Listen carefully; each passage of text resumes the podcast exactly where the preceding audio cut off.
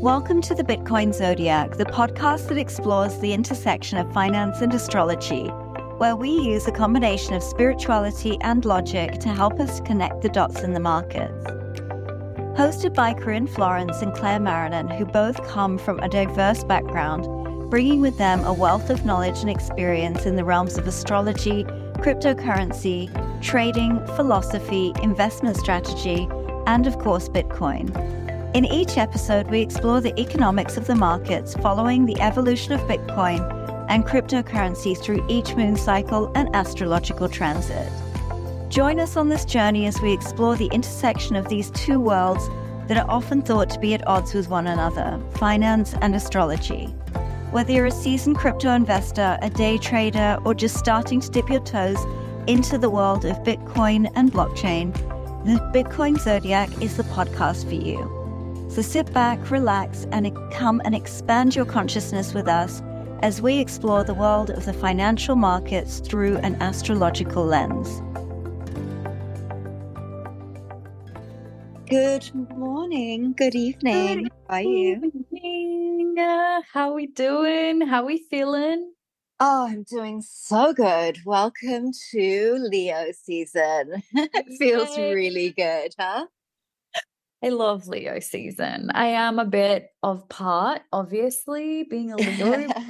it's like it's like the sun, it's the warmth, it's that like fire, let's go and have fun and be sassy about it energy and I love it.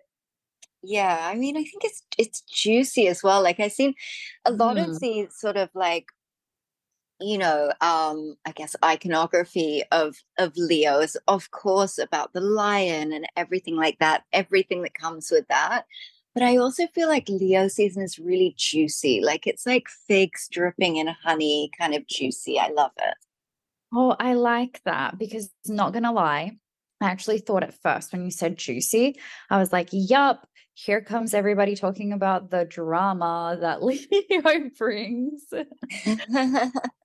And I was like, juiciness in terms of drama? Yeah, just a little bit. I like to call it sh- extravagant. Um, but you know how every sign kind of has their pros and their things to work on. Yeah, um, light and shadow always. It, but I saw a thing, I saw a post on Instagram about Leo season, and they had said everything is cinematic. And I like that. I think it's like mm. less, it's not just drama, but it's like cinematic. I love that. I like I really like that because, you know, like when you're little and you go to all these tests on, like, based on your birthday, what career are you going to thrive in? Like on mm-hmm. Facebook. and I always got like, oh, because you're a Leo, you're like celebrity and like an actress. And yeah, I mean, I think I did drama at school for a semester and I I was not, yeah, not for me. I love it. I love it. And we're also coming into the Aquarius full moon. Well, tomorrow, when you guys listen to this, will be the mm-hmm. Aquarius full moon and also Corinne's birthday. Let's go, birthday. happy, happy birthday. We all wish you the best birthday and the most amazing year ahead.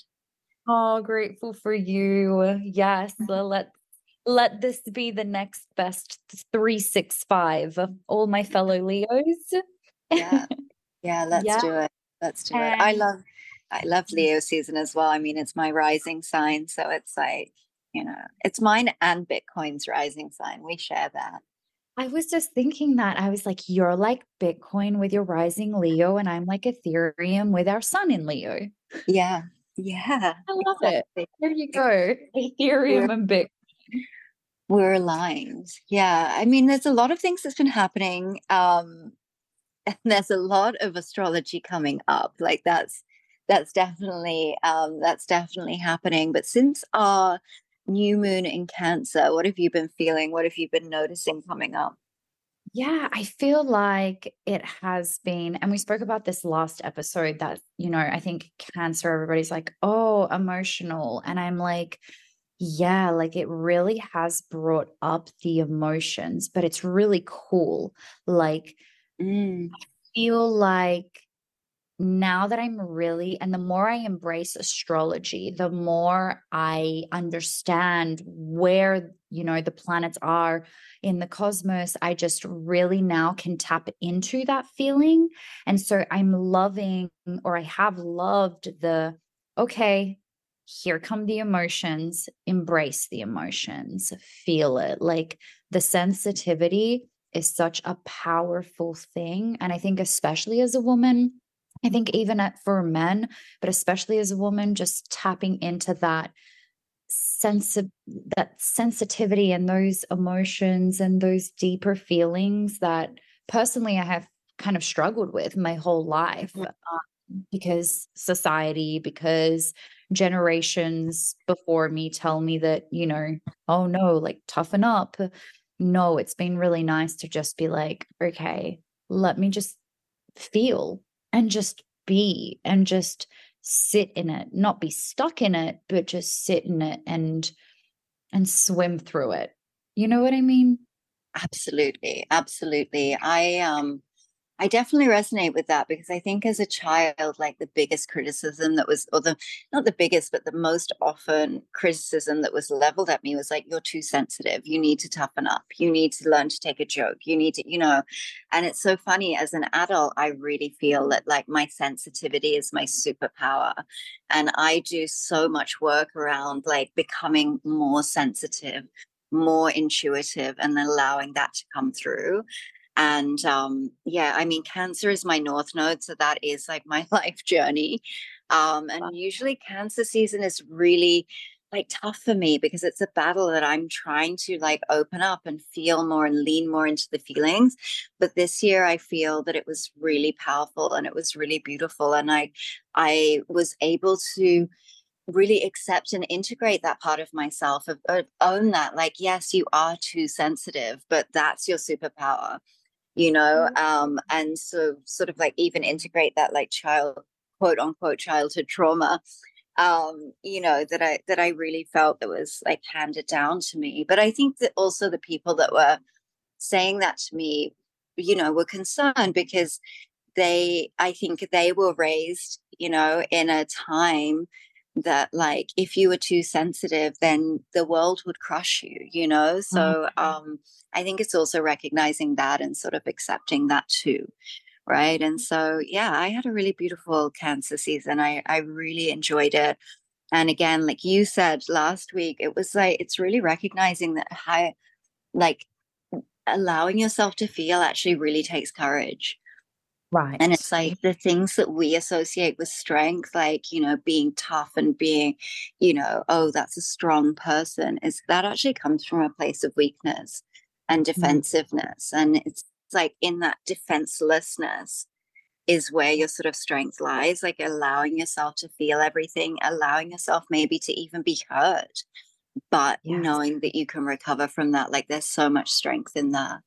And yeah. Um, yeah yeah, and I feel like, you know, that's really what, you know, this whole us stepping into like Saturn in Pisces and, you know, even the Aquarian age, it's like we have shifted away from that and more and more, you know, it's stepping into knowingness of self and mm-hmm.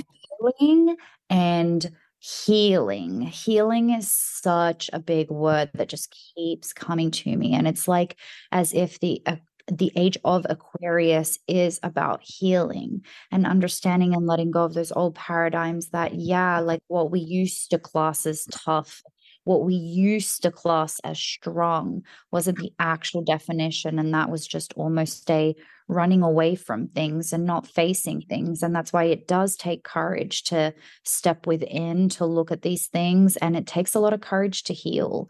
Um, and I feel it's very aligned with the astrology that we are going through. And, you know, as we repeatedly say, it's just the time for transformation. 2023 is transformation. And I feel mm-hmm. like that really starts within. So cancer season was a really great time to to look within and to go through all of that. And now, you know, um, Leo, the ruling planet of Leo is the sun. And what does the sun do? It shines, it emits, it brings out um whatever it is that we worked on, now we can bring it to light and mm-hmm. share it to the world. Yeah. Yeah. And um, I think also like in terms of manifestation, something that came up for me, um, you know, during the Cancer new moon was really, you know, I I guess I've been doing this for a long time in terms of setting intentions is more like you know yes you can set intentions around physical things at physical manifestations i'm you know i'm not against that. I believe that everybody should manifest everything that they want in this physical realm so that they can kind of get beyond that. I definitely lean into that side of things. But really what you're wanting to manifest is actually what that's got the feeling that that's going to bring like whether it's a new job or a new relationship or you know, a new house or whatever it is, a vacation or something, whatever it is that your intentions are, it's really like looking at what that's going, how that's going to make you feel. And um, so it's, you know, I think the Cancer New Moon really brought that up for me as well as like, you know, what's the feeling behind the thing? And lean into lean into that and letting the the sort of physical reality sort itself out just being really aligned with how you want to feel as well.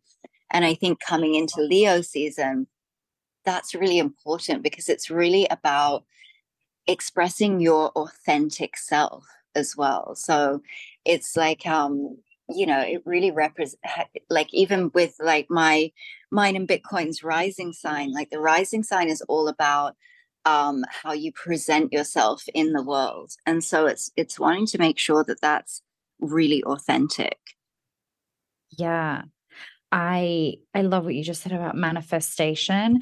And it's so funny because on my threads what i've been threading lately has been has been so much around manifesting. And i don't know if this maybe has to do with it or just there's a magical link but like I just want to share, like, for example, I know Bob Proctor, one of mm-hmm. the greatest mentors in all time, in my personal opinion, and that really made a big difference for me. He always said, you know, the feeling is the secret. Earl Nightingale would say, the feeling is the secret. Napoleon Hill would say, the feeling is the secret. And that's what the secret is.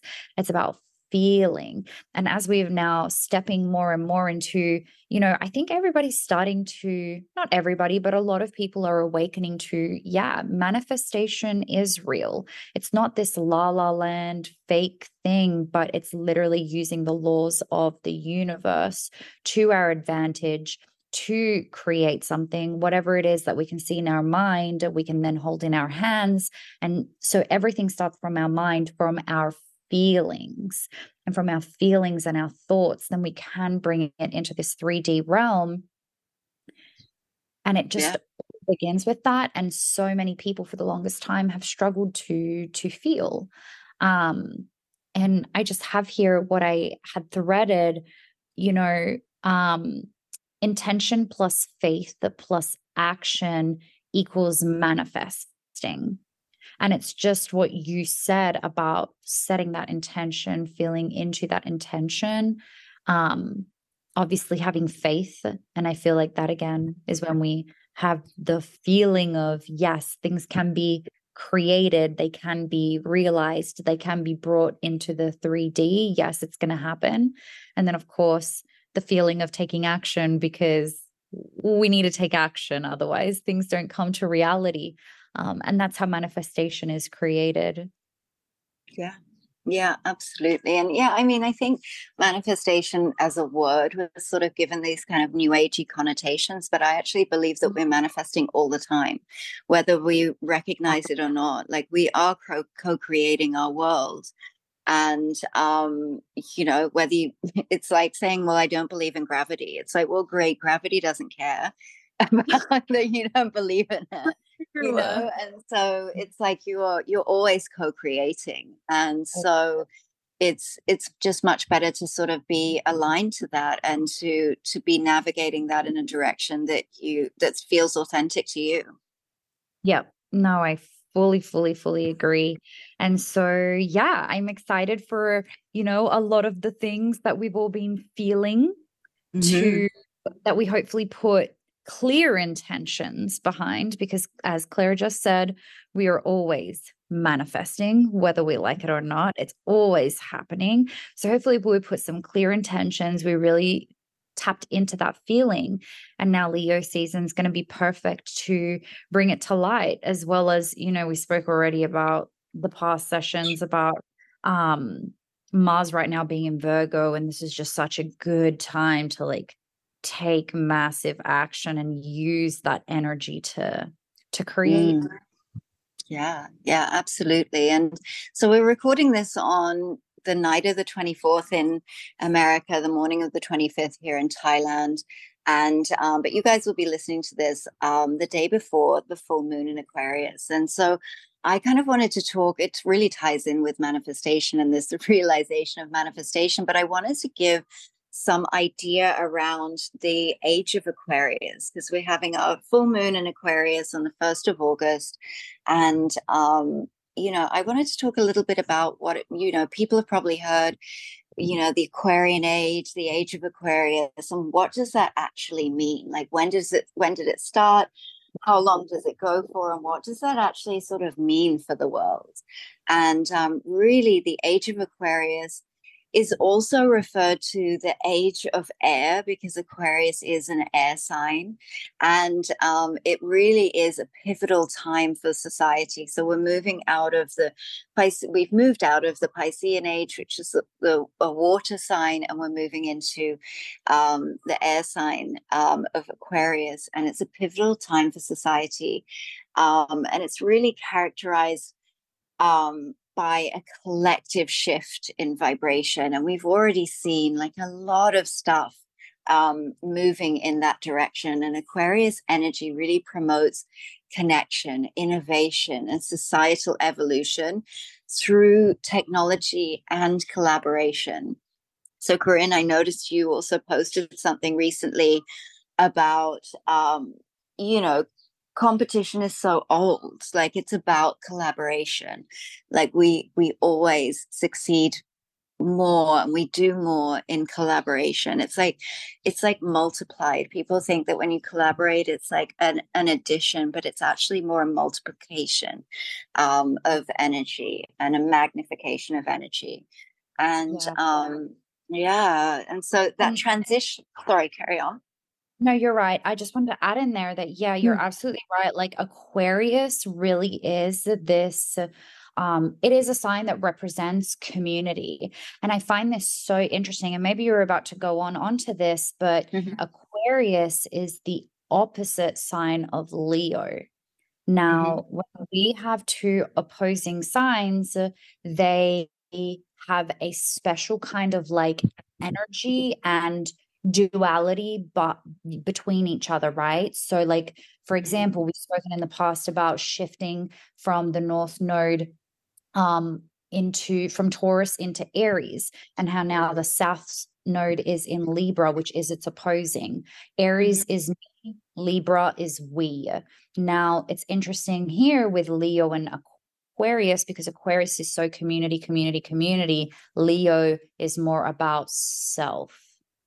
So I feel like that's something to just keep into consideration as well as we go through the Leo um, season and for the Leo seasons that are to come while we're going through the Aquarian age. Yeah, absolutely. I mean, it's it's always about balancing that as well. And I think, you know, we see so much we see a distorted version of Aquarius as well, very much so, where it, it you know, it's attempting to promote community, but it's sort of like this enforced mass mediocrity across the board is sort of what's trying to be imposed, like through socialism or communism or you know those those sorts of ideas is sort of like forcing people to be quote unquote equal. But that's sort of actually not really what aquarius is about. That's sort of an, an immature i think expression or a surface level expression of Aquarius because really it's it's bringing that balance of Aquarius and Leo whereas eh, Leo is about the self and Leo and Aquarius is about community, but it's like it's establishing and embodying the true authentic self so that you have something to add to the community.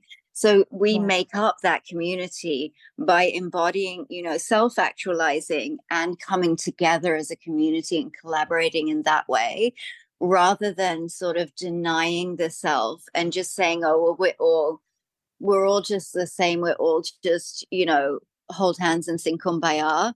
It, that's not really, you know, adding to, that's not actually cultivating true community and true collaboration. So I think there's always that balance to keep in mind.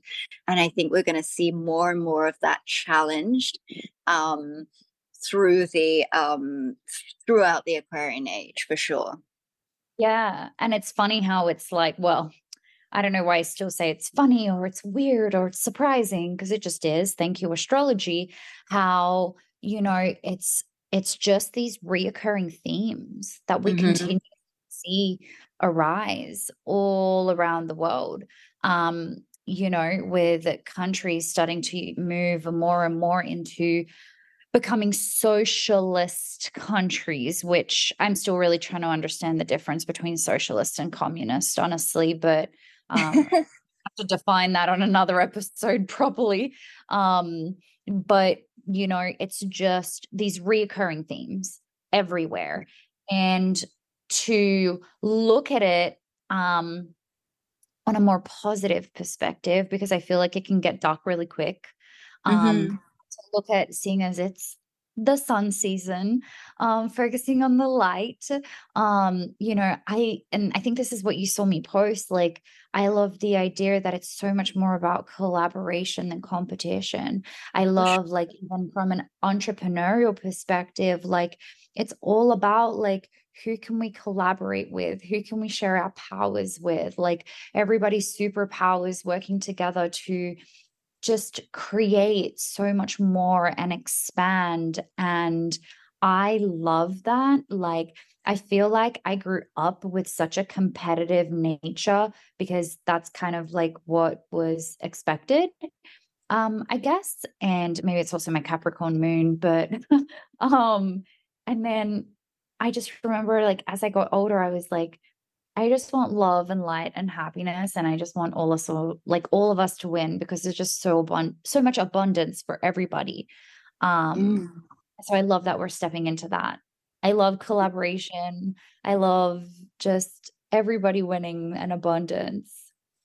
Yeah, and I think we we bring out the like best in each other as well. Like that's how we're designed and you know, I'm really interested in human design as well, which I'm not sure if our listeners are familiar with as a practice or as a as a technology as an idea. But really the basis of that is really understanding your own human design and leaning into you, you know how you're to express energy and operate in the world. And if everyone was was working to their design, then we would have harmony rather than trying to say, this design is the best way and everybody needs to fit into this design. Is accepting like that there are different expressions and all of us working together um, creates, like in our differences, creates just a much more cohesive, prosperous, abundant world. And, um, so my hope is, you know, my, my hope is leaning towards that. And I think, you know, the Aquarian age is sort of is going to bring us into more of a realization of that, of the need for that, or you know we're we're driven by incentives human beings are driven by incentives so when we see the the incentives of that um, and the good of that instead of being like I've it's a dog eat dog world and I've got to get ahead of everyone and I've got to you know walk over people to get what I want when people mm-hmm. see the incentives that actually can really you know expand what what you want um, by collaborating with other people on what they want as well. So i think that that's that's something that i'm really looking forward to during the aquarian age. I think it's becoming more and more prevalent as well but yeah, um, I, carry on. I feel like I hear more and more discussions, you know, from people being like, you know, as we've spoken about on here, it's like, it's not so much even money, but it's about energy exchange and equal energy exchange. And that's why money is an energy. Money is one of the most powerful, most highest vibrating energies that there is because it all comes back to energy exchange. And so I hear more and more people talking about, or maybe, you know, it's, it's me starting to notice it more and people talking about like you know let's create these communities within our wider communities where we all benefit each other help one another work together. Like i even remember my mom telling me about this. I think it was an indian community um, back in Australia where we lived, and they were just these families. And, you know, one was a builder, one was a lawyer, one was a doctor, one was a dentist. And they all just like worked together. Like there wasn't even money exchange, but it was mm-hmm. just between one another. They just knew that they could collab together. And I hear more and more of this. I mean, even as you know there's rising awareness about potential food shortages and if there was to be a cyber attack you know what would happen to the power grid et cetera et cetera and the more that people i think are even becoming aware of that maybe potential scenario never say never um mm. that people are like yeah you know let's get land and like you you know have the chickens and you have the cows and like that this might sound extreme to some people um but in other circles this is just their day-to-day conversations um and i feel like that wasn't happening that long ago so yeah just interesting just a reflection as we're we're talking about this aquarian age it's cool yeah yeah, absolutely. Absolutely. And the Aquarian age um, is debated between astrologers when, when it actually started. So um, some astrologers believe that it started in December 2020 with the conjunction of Jupiter and Saturn, which are the two largest planets in our solar system. And this meeting happens every 20 years, but only once every 800 years in Aquarius. And then other astrologers um, suggest that it starts on um, started on the equinox um, on March 20th, 2021 in the Northern Hemisphere. So it is debated, but it's around that time and it will last for approximately 2,160 years. So we can we can be flexible on a couple of months as to when it started um, so we for the rest of our lifetimes we will be in, in the aquarian age which oh. i find really exciting because i love it but um, buckle, up. buckle up ladies and gentlemen we are here to stay yeah. We are on the roller coaster. yeah, absolutely. And when you put it in that time perspective, you can kind of see, oh, wow, we're only just dipping into this. We're only just starting this now. And there's already been a lot of very Aquarian age happenings um, already, sort of since that time. But, you know, regardless of the specific timings, the current energetic shift is really trans transforming society and individuals worldwide. So when it last occurred in the 19th century, it pro- it proved to be a time of um, you know revolutions in technology, industry, and government, and these are all very like Aquarian traits. So yeah i think we've already started to dip our toes into that but um, i think there's there's just so much more to come than we can actually even imagine um, and i think if you think about it before you know, life before industrialization, you know, I don't think people ever envisioned how we would be living now.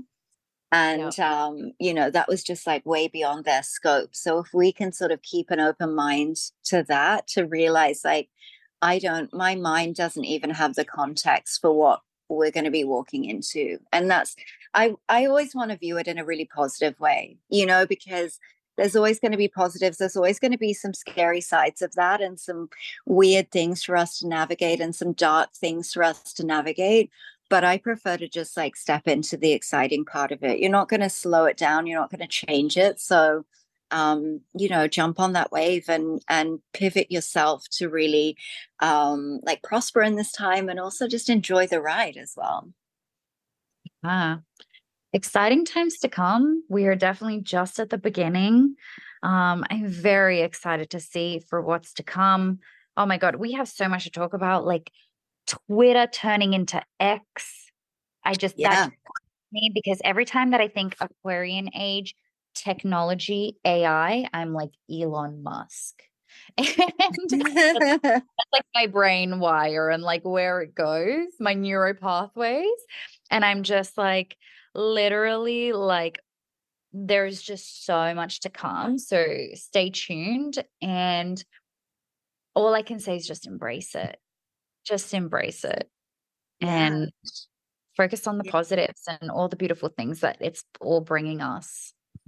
Yeah. And again, it comes back to that idea of, you know, it is all about, um, you know, it really is about collaboration and contributing to society and fostering this like sense of oneness and love. But it's also about each person has this unique role to play in shaping society and contributing their own individuality and and you know being valued for their offerings so it's sort of like you know we're we're kind of um creating frameworks that value everyone's contributions. Like that's really what the Aquarian age is about. And um, I think technology is sort of allowing us to do that as well. Like I even think of, you know, I mean, I literally trade Bitcoin and gold for a living. I sit in my bikini and I trade Bitcoin and gold for a living. Like 10 years ago, that wasn't, you know, that wasn't even possible.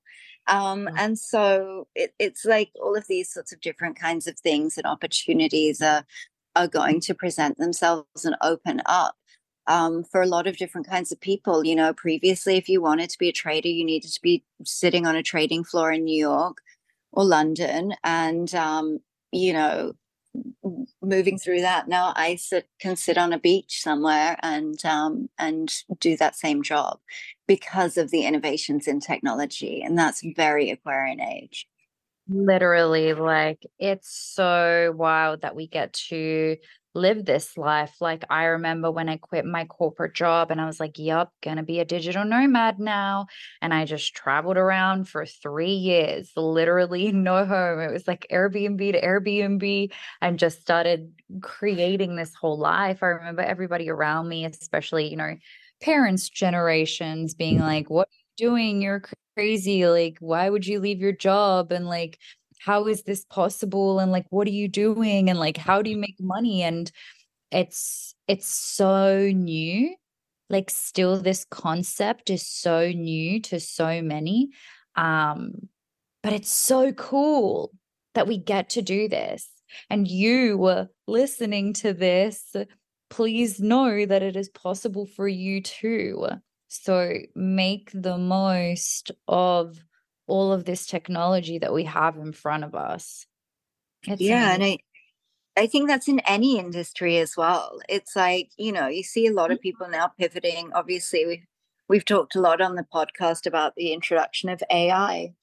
And it's just like, yes, there are, you know, people are so focused on like, is AI going to take over humanity? And I'm like, look, before you get to that point, it's like how in my current industry do how I work, how can AI, you know, strengthen me, you know, expand things for me? Like, how can you use this technology in whatever industry you're in?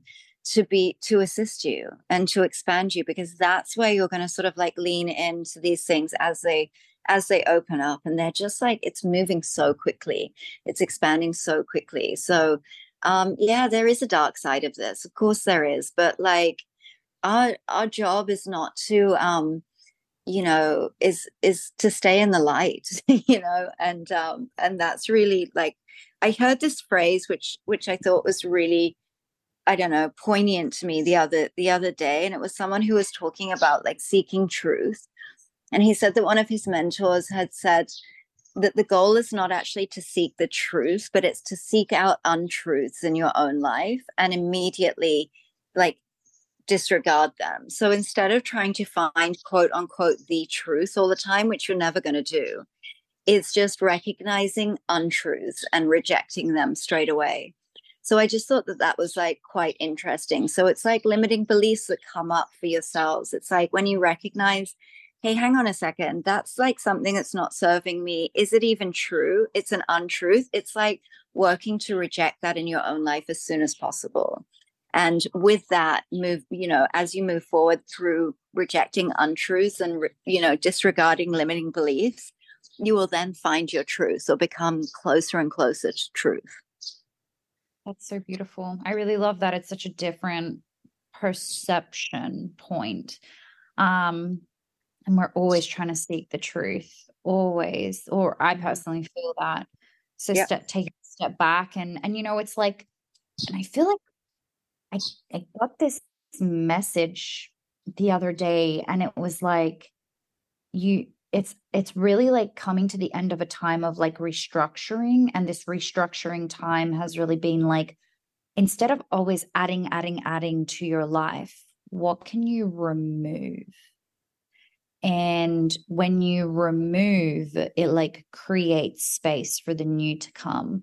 And i just thought that was really interesting um that you said that because i literally just had that really similar message come through last week so mm, adding, we're yeah. always, always stuck on adding and searching for the truth instead of removing and untruths. That's really cool. Yeah, absolutely. And and that's really what this full moon is about as well. So it's like the Aquarius full moon, you know, brings this inspiring energy that you know emphasizes uniqueness, individuality and evolution um, you know, innovative thinking, humanitarian concerns, and then group collaboration. So it's really releasing anything that doesn't align with that. And, um, you know, Aquarius governs the collective consciousness, societal norms, and group dynamics, really influencing how we interact and perceive the world. So, you know, during this Aquarius full moon, you might find yourself more drawn to investments or ventures that kind of align with your desire to contribute to the greater good.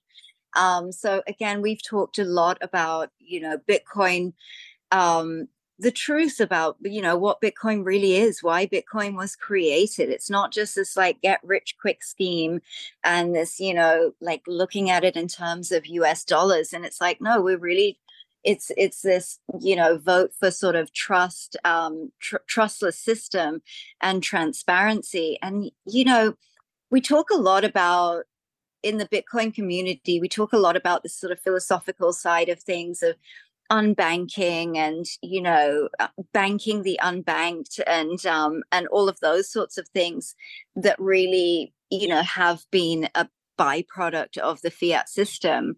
You know people who have really been disadvantaged due to living under this fiat system.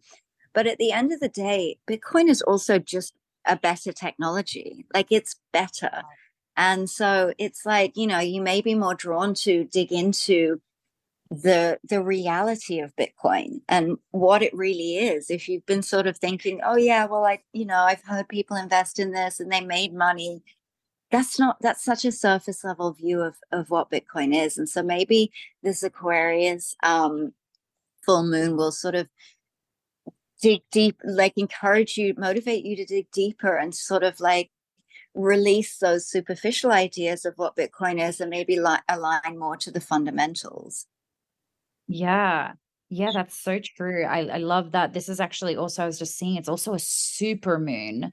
So mm-hmm. essentially, mm-hmm. just what a super moon means is that it's like, um, it's really, really close to Earth. Like, this is where the moon orbits closest to the earth as possible meaning that we're really gonna really gonna feel that and the themes that you were talking about you know we already started mentioning when we were talking about Venus being in in Leo.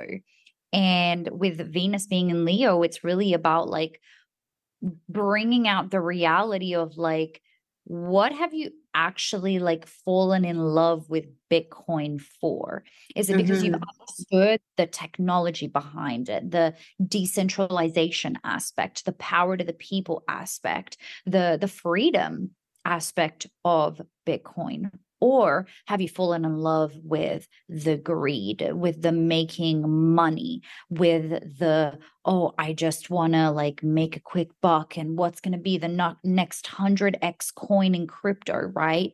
And we're actually, as of yesterday, which is 23rd of July, based on when we're recording this episode, we went into Venus retrograde, Leo. Mm. And did you happen to notice how we finally broke 29,500 mm-hmm. for Bitcoin.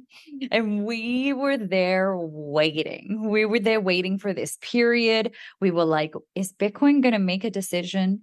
We were really waiting for this new moon in Cancer, as well as the shift of the North Node into Aries, being that kind of, I was seeing it as that that chance to break above and mm-hmm. it just didn't claire like it just didn't break above it tried it really did yeah. try but it just didn't and um we actually had so on the 22nd of July we had the moon starting to shift into Virgo and if we recall and when I've mentioned this on this podcast a few times when the moon goes through Virgo Bitcoin does not like that yeah and historically that has been you know downside movement for bitcoin and so that was kind of like the trigger on the 22nd of July.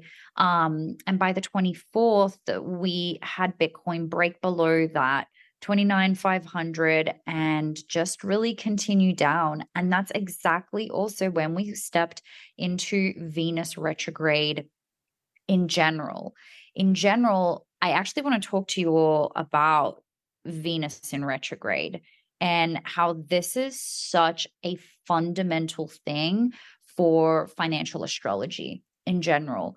Um, we have to always think about how Venus and Mercury, apart from the moon, of course, are the two planets that are closest to the Earth. And so, you know, we often talk about Mercury retrograde, right? Which is also coming up.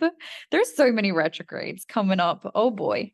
Mm. Um, but we would, you know, we always talk about Mercury retrograde, Mercury retrograde, and why Mercury retrograde comes up so often, or why we talk about it more than Venus in retrograde, is because we experience Mercury retrograde more frequently than we do Venus retrograde. So, yeah. Venus retrograde, if anything, is just as powerful because it's Venus, it's connected to money, which for financial astrology is really important. Um, and this happens about every 18 months. So, as of 23rd of July, we stepped into Venus in retrograde. Um, and when Venus goes into retrograde, something occurs around it, not always in the middle of it or through it, sometimes before, sometimes after, but around this period of time, we also experience something called a superior or an inferior um, conjunction with the sun. So let's kind of break these down and go through these because I feel like these are really going to prepare us for what's to come with with Bitcoin specifically in price. I mean, now we've seen a breakdown. So, all right, we're coming down. Um and I don't think that we have seen the bottom yet. Now, of course, we have the full moon 1st of August. So, as you guys are listening to this, you probably have already experienced or continue to experience this downside movement with Venus in retrograde.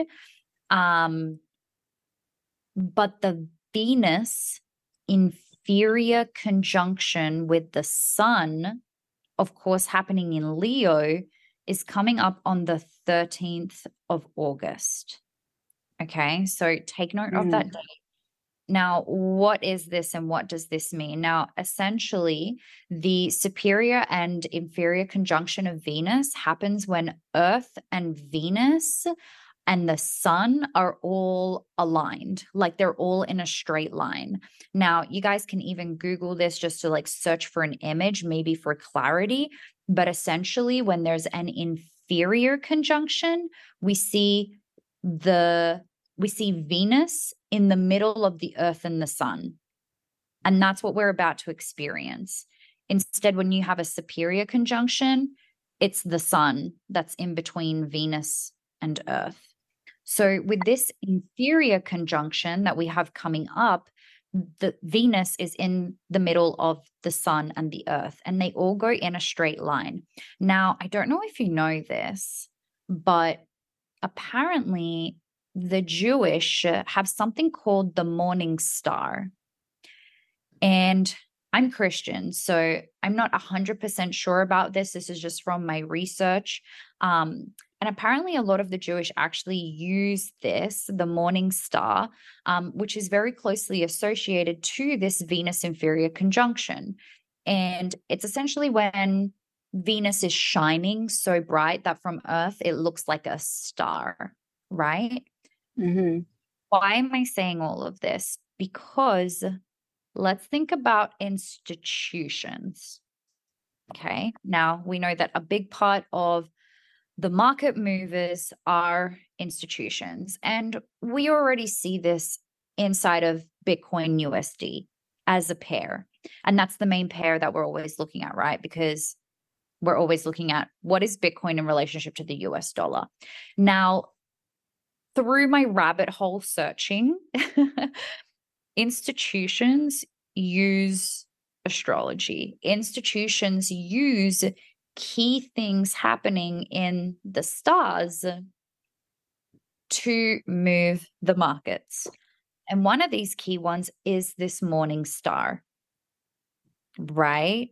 So on the 13th of July, I'm not saying that it's going to happen exactly on that date, but around it, what we can expect is some very significant move of the market if you actually go back and back test the superior and inferior conjunction with the sun of Venus on Bitcoin, every time or majority of the times that there is an inferior conjunction, price comes down really fast. And when there's a superior conjunction, price moves up really fast. Mm. So it's really interesting to see this. Um, again, I I have back tested this. Um, and you see it happen over and over again. Now, not every single time I have caught some times that it's just kind of remained in a consolidating period.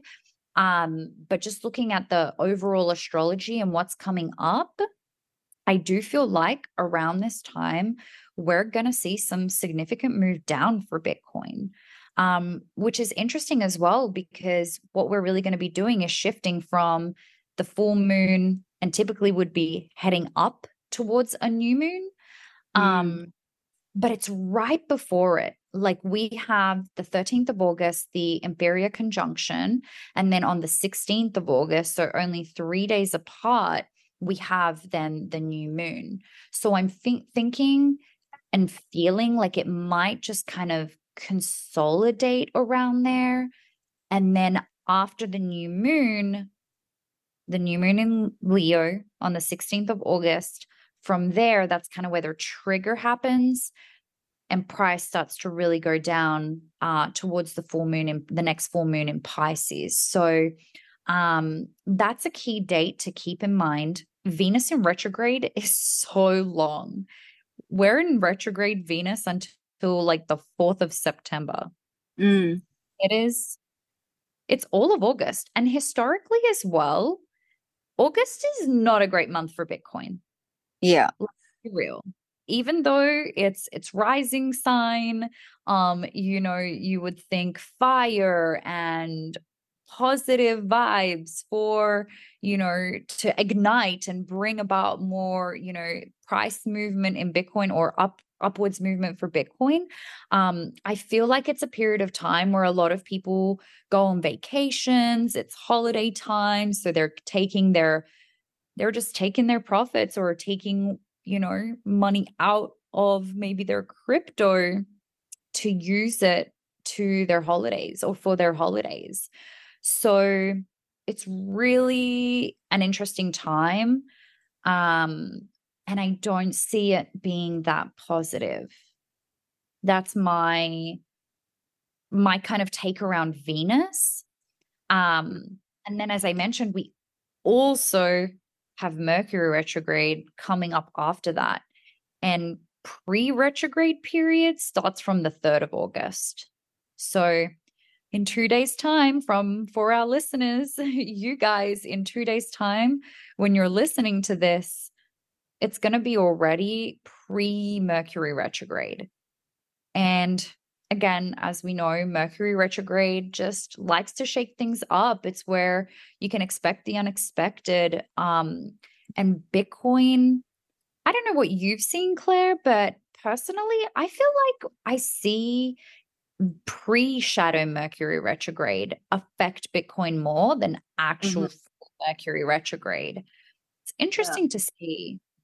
Yeah, it is, it is interesting. And these two sort of retrogrades as well, I think, are very much combined. You know, to me, they're very much together because, you know, Mercury retrograde is very much about communication and intellect. And so, very much about the mind.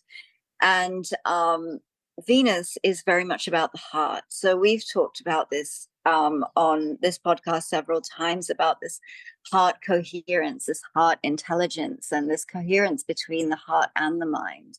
And so I think, um, you know, a lot of people are very familiar with Mercury retrograde, and it's like causes problems in communication and travel and technology, and you know, things kind of go wrong. But it, it's not that; it's it's just more that it can. It's like a confusion um, with communication and things like that, and confusion with the mind. Um, and so, if you think of that in terms of the Venus retrograde, it's that for the heart, you know. That's so why it's I'm like, laughing. Yeah. oh so, boy. yeah, it's it's both. So it is interesting, and yeah, look, Bitcoin is is funny because I, you know, like I said, I think on our last episode or maybe the episode before, I really sort of felt like if we didn't consolidate above 31, 32, then we were going to be pulling back. And, you know, it really had a, you know, it had a go, a, an effort to try and, you know, take those levels and claim those levels. But it didn't quite manage to do that. So, you know, as I said on previous episodes, I felt that if it wasn't going to consolidate around 31, 32, then we were going to be coming back into the 20s. Um, so we have seen that. And um, I think what's interesting about Bitcoin or something that I've observed, I haven't haven't really, you know, thought this through. Um, so I'm reluctant to share it entirely. But what I've noticed over the last couple of weeks or days is the conversations that I around Bitcoin, you know, that I have with people. Obviously, I have this podcast, so people do know that I'm interested in Bitcoin. But when people talk to me about Bitcoin, there is this sort of illusionary quality around Bitcoin, I've mm-hmm. noticed, because people still have this idea of Bitcoin as like, oh, it's really risky and it's a scam and it's a, you know, crypto is a scam, Bitcoin is a Ponzi scheme, and, you know, these kind of things. And when I hear people talk like this, I'm like, really are we still are we still there mm-hmm. like people still think this because to me there's so much information out there about mm-hmm. what bitcoin really is and what bitcoin's real purpose is and you know the technology of bitcoin and, and you know there's there's really the ability to have the understanding of that. But i think that there there seems to be this sort of illusionary veil around it that people don't dig deeper because it's not people don't come to this conclusion of like but you know that they don't like bitcoin or crypto in fact that it's that because they've done their research they know fully what it is and they still are like no i don't like it it really is literally i heard a, a news headline uh, that said crypto is a scam and crypto is dead bitcoin is dead and that's what I've gone with. And it stopped me from researching any further. And I really mm. noticed that with a lot of people is that that's where they stopped. They heard the headline and that's where they stopped. And it used to really frustrate me. And I used to be like, you got to read the Bitcoin standard, you've got to, you know, all of these things. But now I kind of just come from a place of gratitude because I realize, like, wow, I have the ability to see beyond that veil like i've i see that as a gift that i've kind of been given that ability to see what it truly is and beyond that veil. And I'm not someone who's really like super in denial in the cult of Bitcoin. I think there's a huge evolutionary path ahead of it even according to its own birth chart and its own astrology. It's not a done deal. There are ma- you know massive oppositions and battles to be fought um, and you know and different different things to occur. I don't think it's like bitcoin solves every problem in history um, you know i'm not naive in that respect but i think that there is a lot of illusion around you know and deception around what what Bitcoin actually is. And I think that there are, you know, people who have been, you know, we we've been given the opportunity to see beyond the veil for whatever reason that is due to our own spiritual evolution, our own conditioning, deconditioning, our own upbringing has allowed our minds to be open enough to see beyond that veil. Whereas I've realized that not everybody has that ability. And um, so, yeah, so recognize that as a gift. And I think that's why we sort of see this this stagnation a little bit as well because and how you see it pull back and i think it's an interesting sort of correlation with you know leo season because it's all leo season is really about like living from the heart you know is living from your whole heart that's what leo really stands for and it's all about oh, yeah it, it, it really is you know it's leading from that Mm. And, mm-hmm. you know, Bitcoin rising sign, my rising sign, your sun sign. It's all about that, like living from your whole heart, but it's living authentically. So it's mm. like, I don't think, I think Bitcoin will see its expansion when people start to buy it for, you know, buy into it, whether it's in an ETF or not. Physical Bitcoin, we of course always prefer to buy its, you know, actual Bitcoin, not um, you know, not a derivative of Bitcoin and self custody. But I think it is about like staking its claim, its authenticity. That's what's happening at the moment. Is it's like coming through this um this veil of illusion like it's not a speculative asset it was never designed to be that like great that it goes up in us dollar terms we all get excited by that but that's not who Bitcoin is. You know, that's not the essence of Bitcoin. It was created for very specific reasons. And, um, you know, I hope our listeners are like prompted to really explore what that is more so, you know, more than just what it says on the charts, you know. Literally. And, you know, we said it last episode, I believe, that you know uh there's there's an illusion here especially with saturn in pisces um it's like what's the the lesson to be learned for these next coming years and you know it there's this illusion and the illusion and the trick for me is that we continue to compare bitcoin to the usd or to any mm-hmm. fiat and that is the illusion um and what you were just saying about you know we continue to say that around this Cancer new moon that we had, there was just a decision to be made. And mm. it was really about the people. It was about the people choosing will they fall into faith or will they fall for the illusion? And the faith for me was really this yes, truly believing and understanding in crypto and in Bitcoin and really what it is that it is that blockchain and decentralization really is bringing to us versus the falling for potentially the fear for the old and staying in the stuck and the stagnant and you know these old capricorn and pluto um, energies that we're trying to break out of and mm-hmm. I really feel like the Bitcoin USD chart really shows what the decision was. And I did feel like this had everything to do with the launch of FedNow.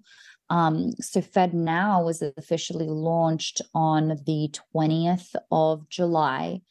Um, kind of funny because I actually read something, uh, somebody that I know shared it with me um, that I think within like 24 hours the sites were already crashing they like weren't working or something and i was like yeah this just goes to show it's old technology that we keep trying to like fix problems with rather than actually coming to new solutions. But I digress. Um, and you know, FedNow, I, I really feel this strong urge to even let all of you guys know that even though there is speculation around is FedNow a CBDC? Is FedNow blockchain, cryptocurrencies, and the US government, well, really the Federal Reserve and the banks bringing in crypto and blockchain technology to create this new um, digital currency? It's not, from my level of understanding, from what I've researched and understood, it just isn't. It's just an agreement, a payment method um, that makes transactions between banks faster. And there's a massive list of US banks and credit unions that have agreed to become a part of this. Now, it does get pretty dark when you go and read into it and understand that the, they're only in phase one launch. There's all these different phases of them launching FedNow. But if you go through and start to read the phases more and more, it does say like yeah, it does turn into controllable and programmable money. They can set spending minimums, spending maximums. Could they eventually go and set expiration dates on your money? Yeah, they can. So, this concept of CBDCs, which are central bank digital currencies, could absolutely you know be brought on and, and implemented by FedNow So is it kind of the perfect on bridge to CBDCs? Yeah. Is it currently as of, you know, 24th of July, 2023 while we're recording this? No. Not at the moment. And also, a lot of people continue to connect it with XRP. Now, even there, from my level of understanding, there it's not a hundred percent is there talk about you know FedNow, even you know other banks around the world starting to use xrp as their potential key blockchain for their cbdc's yeah it's a lot of talk um and that's what you know i think will bring continue to bring xrp to the upside um no financial advice but at the moment, FedNow is not directly linked with XRP. Um, I believe a lot of the the companies that actually went and created FedNow um, and the technology behind it called, or the certification, I think is the right word for it, called mm. ISO 222. I don't know. I don't remember off the top of my head. I feel like that companies very associated or those companies are also working with xrp and so there's a lot of intertwining one with the other but it's not just xrp yeah. you know it's um hedera it's all of these other you know i call them the elite cryptocurrencies because they're there's some powerful people behind a lot of these projects you know xlm et cetera et cetera they're all there yeah. and, and connected but there's no definitive anything. So, as of right now, it's all speculation, but just coming back and circling back, the people really made their decision for now. For now, as of this very moment, and that's what's reflected in Bitcoin's price. Yeah, and there'll there'll be some interesting things coming up over the next couple of episodes as well because I mean we have certain things as well, like that, like Zimbabwe is launching a gold backed CBDC. Um, you also have the BRICS Nations Summit. Um, that it, I mm. think it's on the 22nd of August, and they're expected to announce at least their cross border payment system. So some people think that they will announce a gold backed BRICS reserve currency or some kind of system to enable um, cross border payments as well. So there's a lot of think moving parts in this, and yeah, I think it's very interesting. I I think that the thing that I find fascinating with the whole XRP kind of conversation is again sort of a very it's a very what puts me off sometimes. I think that the xrp will be something important and definitely is tied with like the imf with governments and things like that um, definitely has those kind of connections. Um, but whenever i you know talk to anyone that's very very into xrp they can never actually explain to me like how it's how it works like how it's going to happen you know what I mean? And this is such yeah. a red flag for me always with in crypto. It puts me right off is when someone says, "Yeah, but just is. It's going to be amazing." I'm like, "Yeah, but but why?" Like I always want to know the mechanics, the technology right. behind it, that you know, how you've come to that conclusion rather than you've watched a YouTube video and someone's told you it's going to go to the moon. Like this doesn't interest me in the least, you know um this this side of side of crypto you know and so that's one of the things is that i i think is interesting and look i think there is obviously there is technology behind this there is a process behind xrp but um i haven't investigated it enough at all um, to really have a definitive answer. But I do always think that that's a red flag when people say to me, yeah, but it just is governments are going to use it. I'm like, well, what does that mean? How are they going to use it? Well, how does it fit in? You know, um, and you know, again, that's one thing I always say about the Bitcoin community is they always have the technology and the mechanics to back it up. Like this is why what you know, okay, well, what happens if this happens? Okay, well, this is how, you know, Bitcoin would respond or adapt or how it fixes this or whatever. Um, whereas I have never seen that from the XRP community. It's always just like, it's going to be big. Wait for it to win its lawsuit. Right. It's going to be something. And I'm like, okay, cool. Let's get to the te- technicalities of this now. Um, so I'm interested to see how that unfolds as well, you know, and yeah. um, yeah, yeah I XRP think in the next army, XRP army, you guys got to get your facts straight. Yeah, exactly. You're very passionate. We get, you know, you're very passionate, no doubt. But um, like let's let's like understand the technicalities of it before you start saying that it's going to be the reserve currency of the world because I'm I'm not quite sure about that either. There's also oh. things that are, you know, I think it's more about cross-border payments, right? That's what the that's what the use case is for it. Yeah, I think I think like I just know that and I haven't dug deeper because a lot of just what I started reading about XRP and understanding about it just really like goes against my values and yeah. that's for me, it was kind of like, cool, red flag. Next, do I trade it? Do I know, you know, you look at the astrology and see when it's going to pump? Sure. We're going to do it to, you know, then essentially go and stack our sats um, and just take those profits for more Bitcoin. But, um, yeah, I, I feel like there's a lot of just, an alignment. Um, and like you said, it's just really the cross border payments. And that's why I think a lot of um, there is a lot of speculation around will a lot of these countries be implementing XRP as part of their um, CBDC, you know, systems. So, yeah, and I think the argument for that also is that the like the World Bank also has something like I think it's called an SDR, not mm. entirely sure. I'll have to look it up for our next episode and look a little bit more deeply into it. But it's like, you know, they have their own sort of like mechanism for this.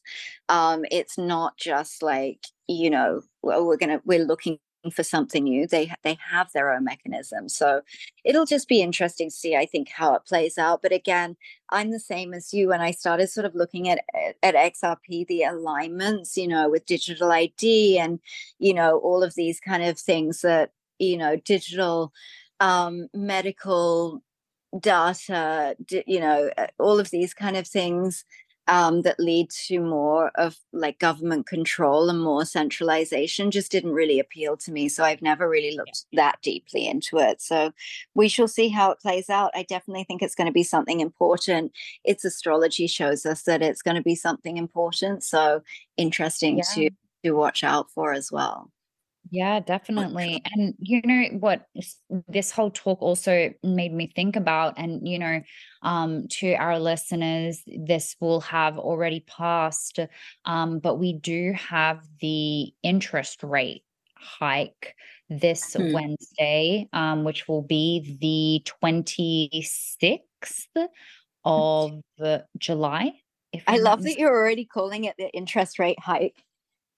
Oh, because well, I, I, I actually just say that out loud. Oops. Yeah, yeah, it's so funny because I also think that that's really funny because it, you, we have an FOMC meeting on on Wednesday, Thursday, Thursday for me, but like, um, I also think that they will raise interest rates as well by zero point two five. I'm expecting.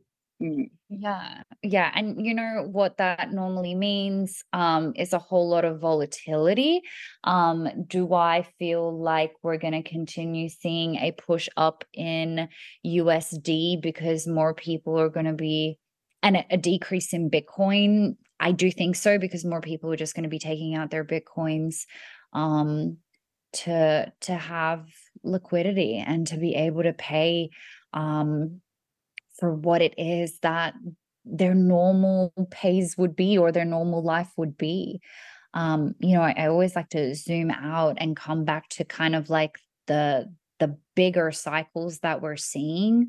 Mm-hmm. Um, and just during this period, even though it is, I think like we're preparing and preloading and towards the end of the year, you know, things are going to start looking more positive again. I just really feel that this is going to be a little bit of a a more difficult time for people. Um, and that's why I also think the interest rates are just going to continue being raised for now. Um, and Bitcoin's price for now will we're going to see it come down, which hey, I'm not complaining about. Yeah, I'm happy stack with that.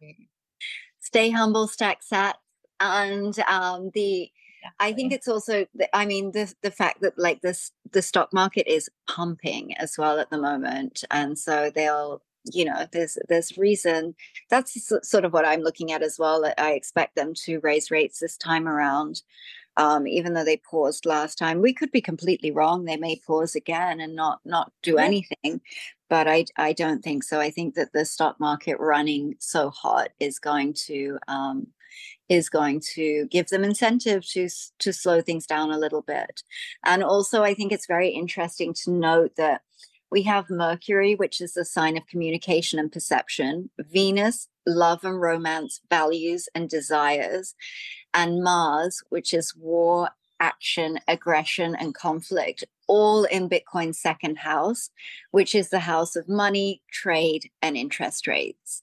So, um, you know, we have that all coming together. Um, so, yeah, so all of that in um, coming together in Bitcoin Second House, I just think is very interesting as well during this time and something to touch on and to be aware of. Yeah, yeah. definitely. That's so key. Um, and it's that's where that's where the shakeup is right now. And we have Uranus, natal Uranus, on the complete opposite side of that of uh, of the chart, like as in like it's opposition over there. So I find that so just interesting. I'm mm-hmm. like we said before, just buckle up because it's just going to be, I think, a really really interesting time. Um, if you know, as of this uh, full moon, we haven't already come down closer to, you know, that 25K psychological level. Um, I do feel like it's going to be a whole lot of consolidation until that next new moon on the 16th. And with the Venus inferior conjunction with the Sun on the 13th, that might then be the trigger to really push price down. And, you know, um, Claire, I shared with you recently a class that I did um, with another educator. And, you mm. know, we, he was explaining to us the fact about if the institutions, if, if more like BlackRock wants to get in, do not think that they are going to be buying Bitcoin at $30,000. You know what I mean? Like, yeah again, why do I do the whole spiel on Venus and the the morning star and the Jewish and the institutions and all of that is because they still do move the market even within Bitcoin. Why? Because they they're in there. they're in there even though we don't have Bitcoin ETFs yet. Um there's a whole lot of institutions in there and they do have the I'm trying to think of the right word, the power to move price down and create once again more fear. Um, I remember, if I'm not mistaken, when we first started recording these podcasts, and probably one of the first episodes, we were talking about a retail trap around 30K. Mm-hmm. And I think there it is, like we've seen it. So they want to continue pushing price down, interest rates up so that they can get their hands on more Bitcoin. Um, and then, ta da, will be the announcements of the ETFs. And then that's when we can see the big influx, of volume come in and really push to new all time highs. But, you know, that's 2024 at least, I'm thinking. Yeah. Yeah, I, I also think that. I mean, we've said it before, we'll say it again. You know, 2023 is not like a fun, exciting, all time high kind of year. It's really, really choppy.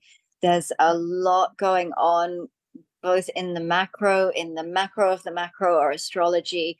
Um, there's a lot of battles being fought behind the scenes and a lot of um, there's a lot of friction, and um, it's really not until 2024 that we really see some some room for takeoff. I think um, that so we've always said that this 2023 is really this year of accumulation, transformation personally, and the world, and um, accumulation. I think in terms of Bitcoin, and also education. Like it's really an amazing time to to start learning about these sorts of things. Like i i do think i don't know i kind of lose respect for people that don't think that crypto is is the future because i think it's kind of like that's kind of so obvious. Like whether you like bitcoin whether you want to invest in crypto whether you want to trade if you want to have nothing to do with it that's okay. But i think you know blind man bartimaeus can see that like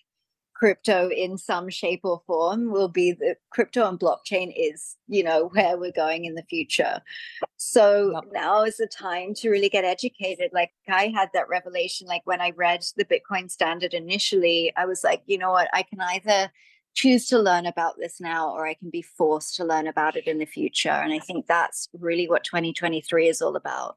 It's like you know how how are you navigating this? Are you going to be in charge of this and riding that wave or are you going to be dragged along by the the undercurrent of it and um not be not be in control? Amen absolutely and you know we have this year i want to bring it just a little bit of numerology in. 2023 mm-hmm. we go and add those numbers 2023 that equates to seven. Seven in numerology is actually a really big number of like intellect as well. So, for example, people that are born on the 7th, the 16th, or the 25th, um, you know, typically they actually are very, very highly intelligent people. Um, and so in numerology, you know, the year of number seven is a whole lot of learning, of lessons, of accumulating even that knowledge. And then next year, 2024 2024 is number eight. And number eight is the number of money. It is the number of abundance. If you flip it around, it's literally the infinity sign. Um, so that year is just going to be such a key year, not just in crypto, but you know, as we spoke in the 18.6 year cycles, it really does look like a key year of just stepping into abundance. For me it was like i just saw this like stepping down on the gas and like making the car go like click the accelerator. Um and so that's really what's coming next year. And maybe to kind of start coming to an end for this um, mm. episode, but I know we were talking just before about, you know, another really key number eight that's yes. happening on the eighth month. yeah, we've got our line. I was it's so funny, Corinne. We're so so aligned because I was going to say, why don't we finish on something pretty positive with the Lionsgate portal?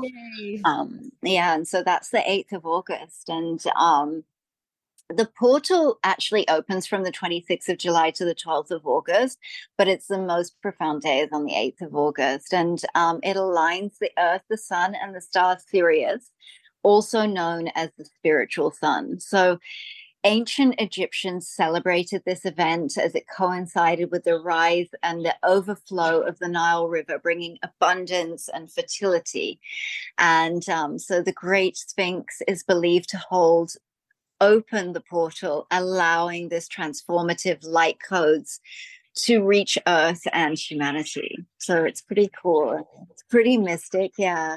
And so it just brings us higher frequency vibrations, really facilitating the expansion of human consciousness into this new dimension of existence.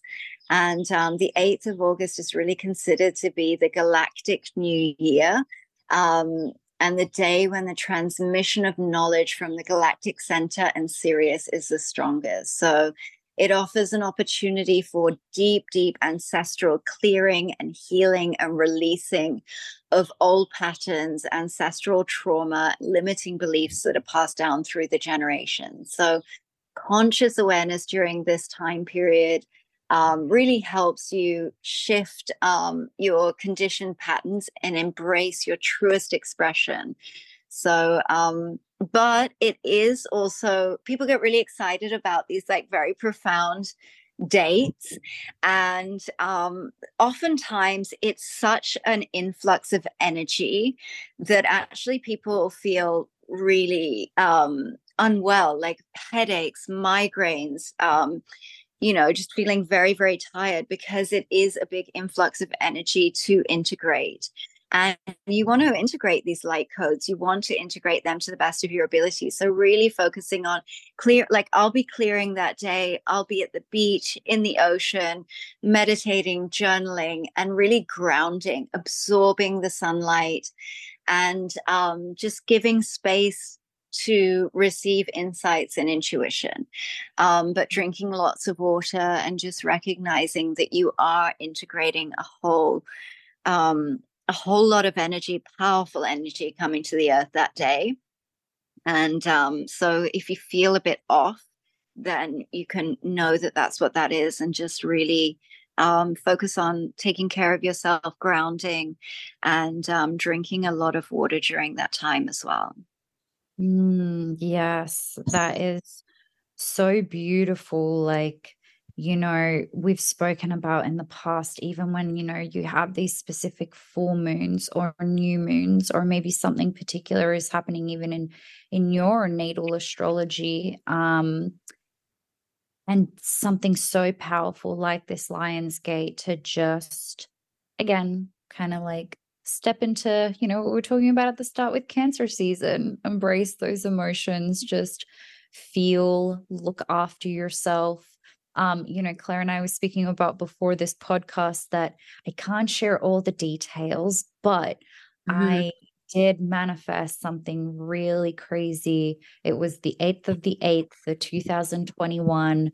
I remember I was in Croatia in an Airbnb by myself by the water, and I just manifested the wildest things that you just think, how could that possibly happen so quickly and just so out of the ordinary. Um, but it did, and I'm very grateful for it. And so, um, you know, I think it's because I really did what you just said. Like, I was in beautiful Croatia in a beautiful Airbnb, water around me, just really spent the days with myself. I remember just clearing my whole schedule. I was like, not going to talk to anybody this day. Nobody text me, call me. I won't be answering. D and D on, and just just felt into it. And yeah. manifestation is real, ladies and gentlemen. Use use the powers of this beautiful earth and all the stars and the planets that God has given us to to our advantage. Yeah. Yeah, you're part of creation. You're part of God's creation and I think that's the thing with modern life is that we've become so disconnected from that and it's mm. um you know realigning realigning with that. And yeah sometimes when these big powerful energy shifts happen or these big energy influxes happen we expect to feel like on top of the world. But sometimes it's actually feels exhausting or you know again headaches or something like that but just lean into that like and integrate it and bring in that power like it's about lionsgate it's really powerful and it's reminding it's like infusing you with the power of the universe you know infusing you with god's Whoa. power i just yeah. got chills and, as you said that that's yeah. so powerful and you tapped into that like in lionsgate 2021 you know like you tapped into that and um, I mean, I'd love to live in line with that every day, but I'm human and I don't. And um, you know, we all like, are human. yeah, you know, that's the that's the goal. And so it's like really channeling those those energies and and those shifts. Oh, beautiful. Mm. Well, I would say happy full moon. Yeah. To us all. Happy super moon in Aquarius. Happy Venus retrograde, happy Lionsgate portal, happy Leo season so much. Yes. And happy birthday to me. and happy birthday, Corinne. Yes, happy birthday, happy, happy birthday. Have a beautiful one. And we'll see you all in a couple of a couple of weeks. Peace, love, and Bitcoin. Peace, love, and Bitcoin. Thank you for joining us for another episode of the Bitcoin Zodiac podcast. We hope you enjoyed our discussions about the evolution of Bitcoin viewed through the lens of financial astrology. This podcast does not offer financial advice, so please make sure you do your own research. And stay tuned for our next episode where we will continue to dive deeper and build off these perception expanding topics.